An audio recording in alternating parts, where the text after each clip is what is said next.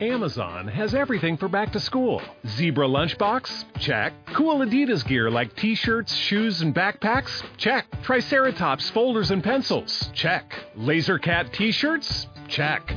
Get your back to school shopping done now at Amazon.com slash back to school and enjoy free shipping on millions of items. No need to leave your home or hassle with crowds. Amazon.com. No better place to get everything back to school from A to Z. Blog Talk Radio.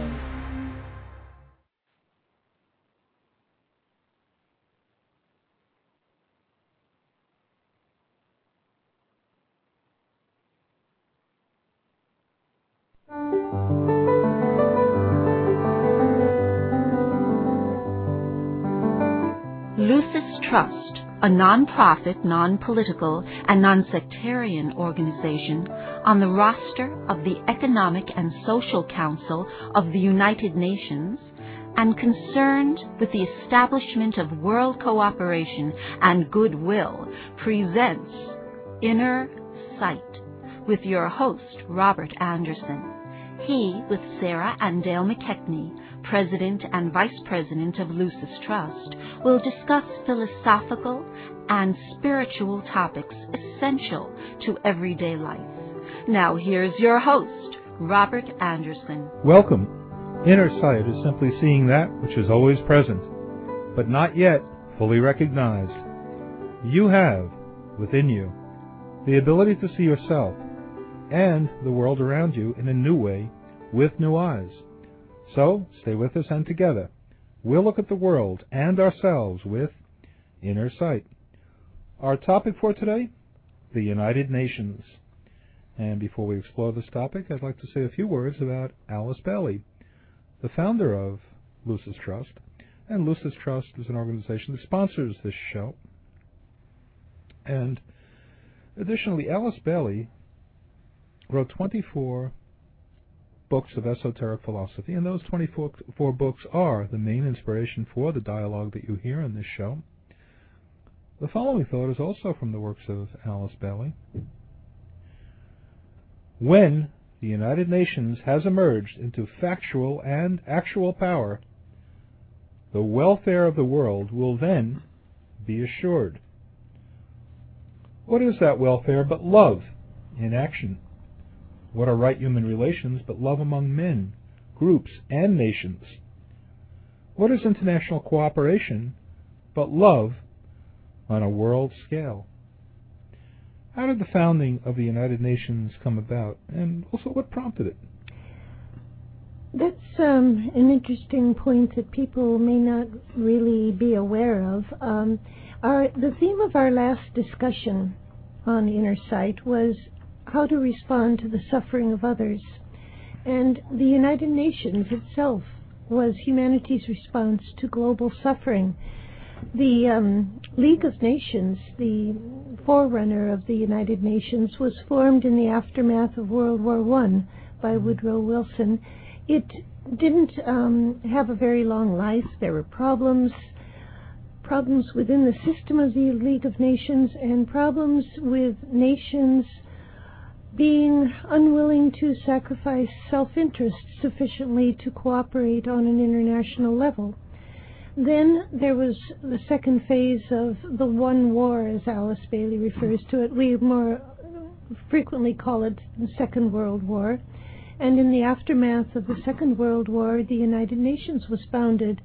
In fact, it was uh, founded in 1945, very uh, soon, uh, weeks after the truce in Europe was declared in April of 1945 and the charter for the UN was signed in San Francisco on October 24th, 1945. So we have just celebrated the 62nd anniversary of the United Nations. That was uh, a war. World War II was a war in which an estimated 60 million people died. Wow, that many? 60 million. and the Soviet Union alone lost 20 million. It's staggering when you it think is, about yeah. 20 million people. The United States lost half a million. So there was obviously a keen awareness of human suffering, of global suffering at that time, and that prompted certain international um, leaders and people concerned with um, world betterment to come together and um, form the United Nations. It was a response to human suffering. And we have to remember that now when we criticize it and complain about it. What would you put in its place as a way to respond globally to human problems and human need, human suffering? Yeah. And it's a response to, I think, for from from our higher selves, our better selves, to uh, begin to come together and cooperate and to share and to, and to express uh, goodwill and to build relationships rather than build walls and start wars uh, because they never really solve anything.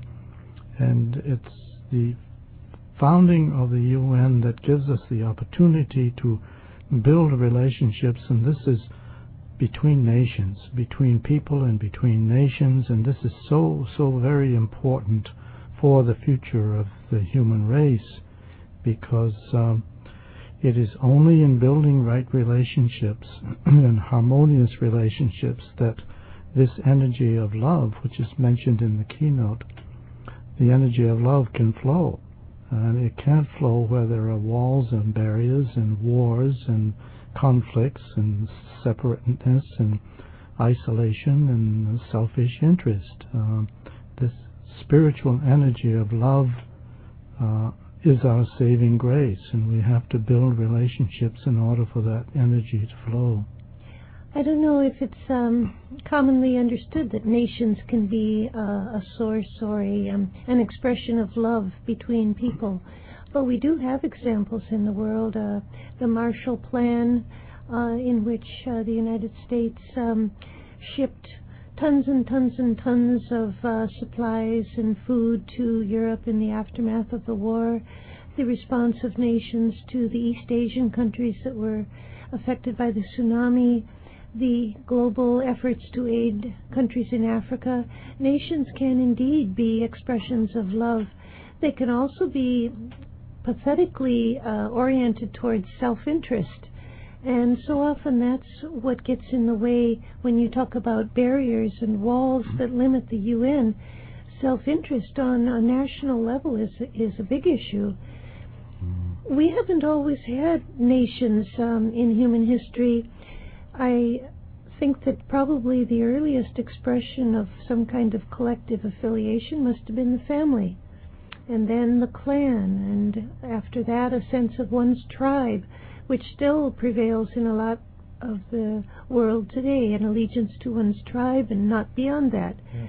Then, in the last few centuries, nations have developed, and people have developed a sense of being part of a nation. George Washington, the founder of the United States, was um, really a powerful voice for getting the American colonies which at that time identified with their region, Virginia, Massachusetts, Pennsylvania, or whatever, to think of America. So the achievement of a national consciousness at that time was a major step forward. Now we need to grow beyond that. And the UN is a collection of nations that come together. People often think that the General Assembly is going to be a place where the governments of the world are told what to do. And when that doesn't happen, they get very indignant and say, well, the UN is useless. But just imagine if the UN told the United States what to do. You'd never hear the end of it. Because sure, yeah. sovereignty prevails. Na- national self interest is sovereignty. One's sovereign rights as a nation have to be respected. So it's a misunderstanding to think that the UN is going to be um, a form of world government. It's not the phrase that often is said about the UN's um, role in governing is global governance. And that's an interesting uh, point to consider. As I understand global governance, it's not passing laws that supersede or override the nations that belong to the UN. It's an effort to provide some kind of decision making that will arise out of the member nations through consensus, through the willingness to set aside certain preferred objectives in the interests of a larger whole, and not just on issues pertaining to national policy, but to human rights, um, the distribution of resources, the protection of the environment. Yes, all of that, and the the UN is is really an expression of human consciousness, of the expansion of human consciousness, really, because I mean, a, f- a couple of centuries ago, it wouldn't have been possible to found the UN because humanity just wasn't ready to uh, handle that uh, large concept like that of a global, um, you know, a global organization. It's a global forum for all the governments of the world to come together to discuss mutual problems, and that's essentially what it is. It isn't going to uh, be a world government, as you say. it is a forum for discussion and arriving at a consensus of what needs to be done and then setting up uh, mechanisms to handle these world problems.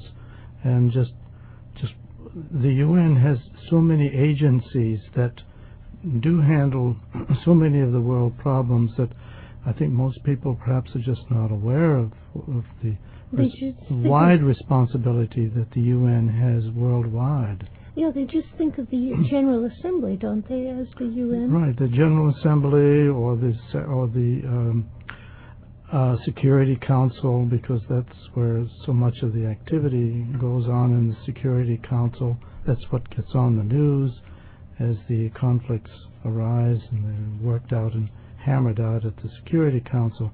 But there's so much else going on in the Economic and Social Council and in the, the uh, International Court of Justice. That's another. Um, Dealing with Milosevic and Mhm. uh, Charles Taylor.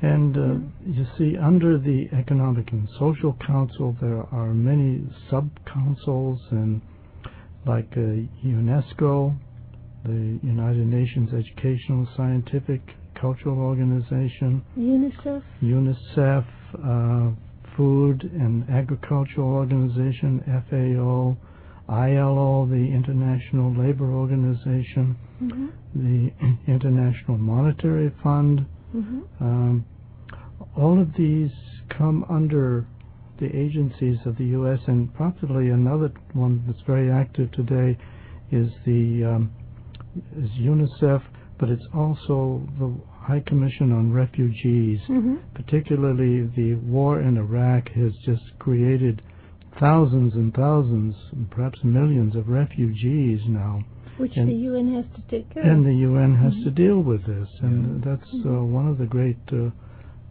blessings that we have the Uni- this United Nations agency that is established just to handle refugees in the world wherever they are. Mm-hmm. So it, it's uh, it's a great mark on human consciousness that they can come up and comprehend these vast problems that uh, occur on a worldwide basis now, and that is a tremendous, um, tremendous um, skill of the human consciousness. And uh, they must be successful at it, the High Commission on Refugees, because didn't they win the Nobel Peace Prize a few years ago? Right? Yeah. when Sadako Kaka was the Secretary General of that um, branch. Uh, I don't think the UN begins to get the credit it deserves. A few years ago, there was that terrible flu in Asia that swept through Hong Kong and China. It wasn't the bird flu, was it? It was the one before that. Um, I can't. You might be right. It might have been the bird flu. Or yeah, it was The really SARS um, SARS. Yes. epidemic. Yeah. Yes, that was it.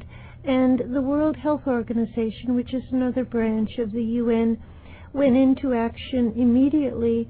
And now we can't even readily sum up the name of that flu because it's been, I don't know if it's been eradicated, but it's been um, contained. Mm-hmm. And at the time, it was extremely frightening, especially with international travel being so easy. They were Yeah. fearing a global pandemic. I remember, yeah, it was Mhm. uh, even being uh, talked about that on the news uh, in Yes. that way. It it uh, came as far uh, as close to our border as Canada, I believe. Some people from e- Asia entered into Toronto uh, with that illness. Mhm. But the World Health Organization, with its global system of information and uh, resources, was able to put the procedures in place that check that disease.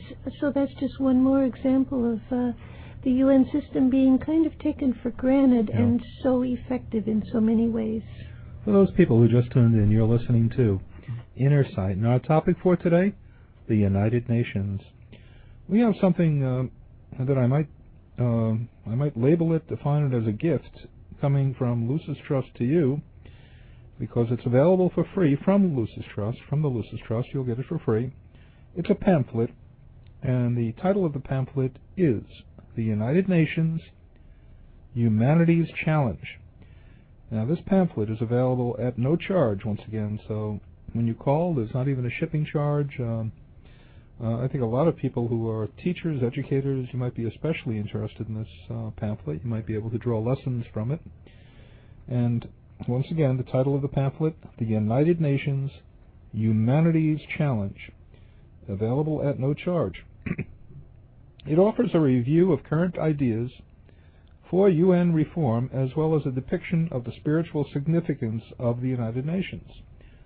So, what you have to do is uh, give us a call on our toll free number.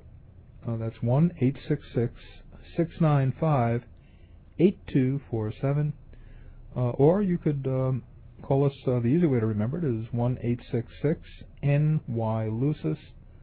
Lucis, L U C I S. Uh, think of one eight six six New York Lucis. Um, and we'll be happy to send it out to you free of charge. Uh, by the way, we appreciate your help. Uh, many of you have been make, making donations, both large and small, and collectively those donations uh, help to keep us on the air. They are tax deductible, so if you'd like to donate and help us in our efforts to keep doing these shows, uh, send donations to Lucis Trust, 120 Wall Street, New York, New York, 10005. That's Lucis Trust, 120 Wall Street, New York, New York, 10005. All of our Insight programs can be heard on our website at www.lucistrust.org. On the homepage, you'll find a link to today's program, which will be available for hearing in a day or two. Last week's program is already available, and many of our past programs can also be heard www.lucistrust.org. The theme of each week's program is posted in advance on our website also so that you can see in advance what next Sunday's program will be.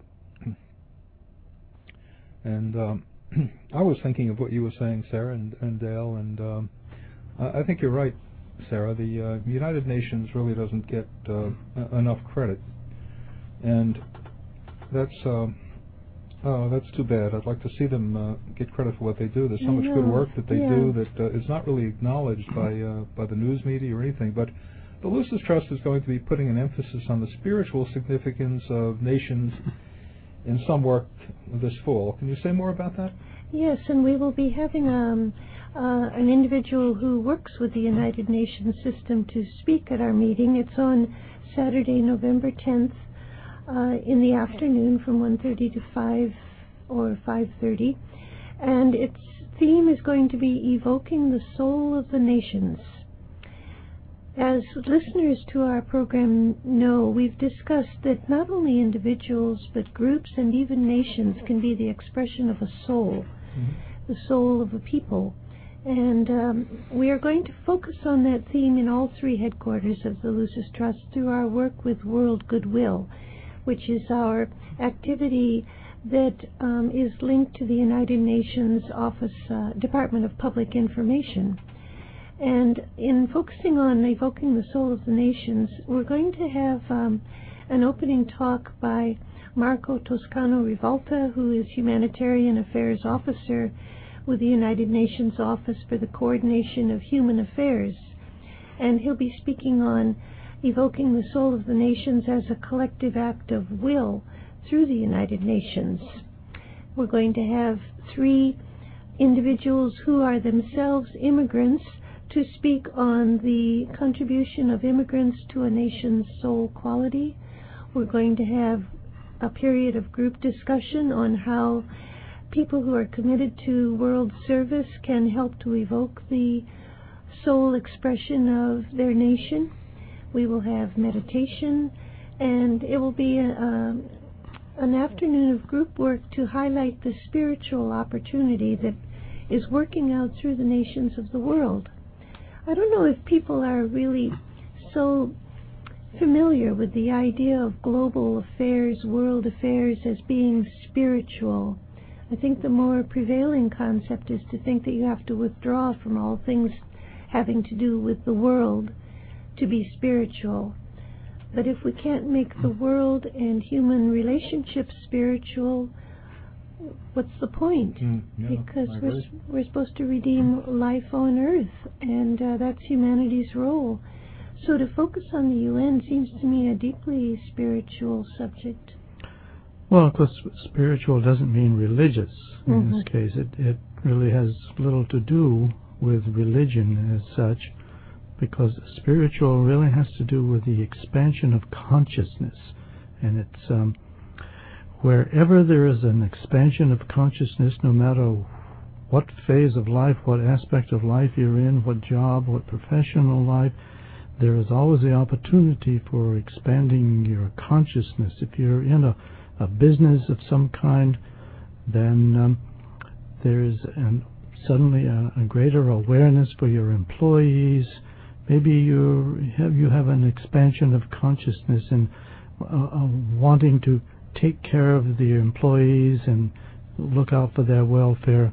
That's kind of a spiritual advancement because it is awakening your mind and your heart to something greater lying outside of yourself. so it represents a next stage um, for you to take. So the UN is also uh, providing a tremendous global expansion of consciousness, and that's that's another reason why we have uh, so much emphasis on globalization today because of the UN. It provides a global forum for so many people to come together and discuss great issues like like the uh, environment and uh, global warming. Uh, the UN has had conferences, many conferences, on this great issue, and is it is because the uh, the expansion of consciousness that all the members and people involved in the UN today are so keyed up and so interested in this issue, and we all recognize it as something that the world has to get behind and uh, take care of. Ban Ki moon, who is the new Secretary General of the United Nations, has just issued a uh, a message, I guess we could call it, in commemoration of U- United Nations Day, which was October 24th Mm-hmm. this year. And he points out that the world is, he thinks, changing in favor of the United Nations because more and more people and governments, he says, our understanding that multilateralism is the only path in our increasingly interdependent and globalizing world. Global problems demand global solutions, he says, and going it alone is not a viable op- option.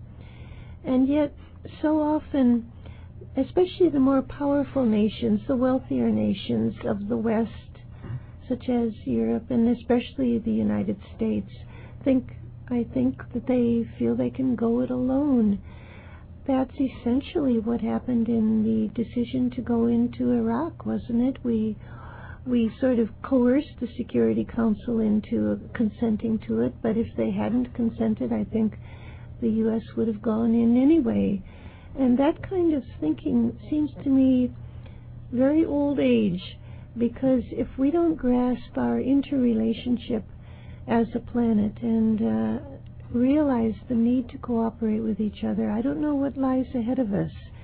And Ban Ki moon points out that this glo- growing globalization is giving us the opportunity to address huge problems like the environment, climate change, uh, human rights, the the uh, Millennium Development Goals, which I haven't really gotten enough attention. To remind people, those goals include the eradication of extreme poverty and hunger, the achieving of a universal primary education, promotion of gender equality, the reduction of child mortality, the improvement of maternal health, combating HIV/AIDS and malaria. Anybody who read a recent issue of National Geographic knows malaria is a devastating illness still. Ensuring environmental sustainability and developing a global partnership for development. Those are the Millennium Goals. Right, and we're still striving towards those goals that we haven't met. Uh, I mean, the nations of the world haven't really met those goals yet. And of course, the Kyoto Treaty was also part of those um, those goals, and um, so we haven't we haven't met these these goals that have been laid out by the United Nations, and whether we will or not will be. Uh, it's up to us. Remains to be seen. That's right. It's up to us. One interesting insight um, from the books of Alice Bailey to point out is her statement that fourth ray workers were involved in the founding of the United Nations. To remind our listeners, the fourth ray is the ray of harmony through conflict. And she said it was the capacity of these fourth ray workers to harmonize new ideas with old traditional approaches that was so effective because that ensured that there wouldn't be any dangerous break or rupture in the development of the programs and the attitudes and the policies that would be necessary for the coming era. And when you think about the UN, it is definitely a, an experiment in harmony through conflict. The terrific pressures being put on the UN. Mm-hmm.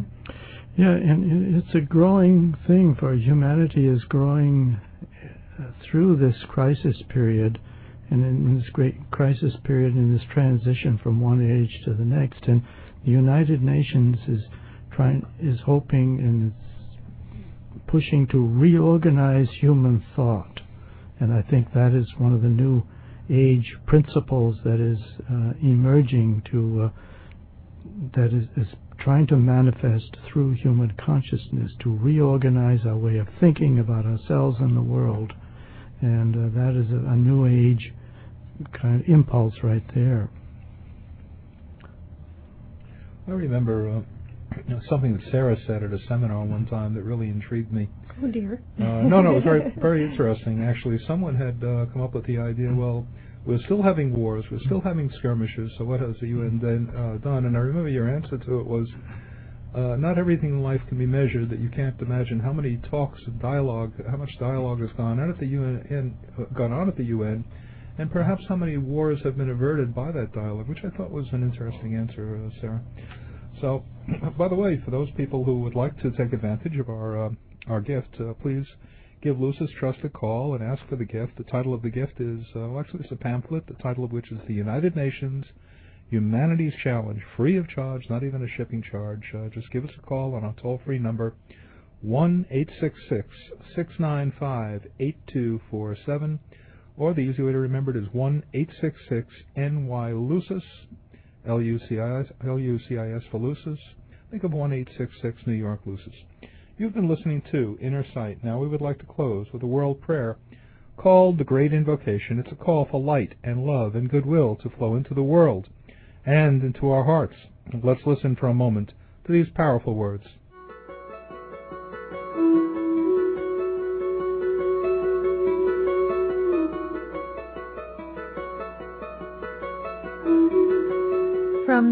Point of light within the mind of God, let light stream forth into human minds. Let light descend on earth. From the point of love within the heart of God, let love stream forth into human hearts. May the coming one return to earth. From the center where the will of God is known, let purpose guide all little human wills, the purpose which the masters know and serve. From the center which we call the human race, let the plan of love and light work out, and may it seal the door where evil dwells. Let light and love and power restore the plan on earth.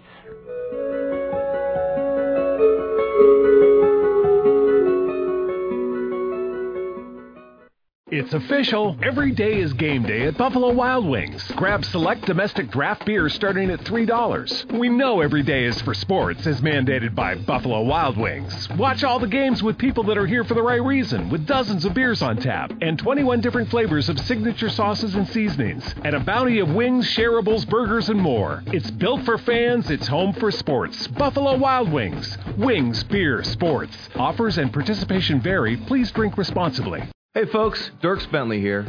If you've seen one of my concerts, you know I'm all about energy.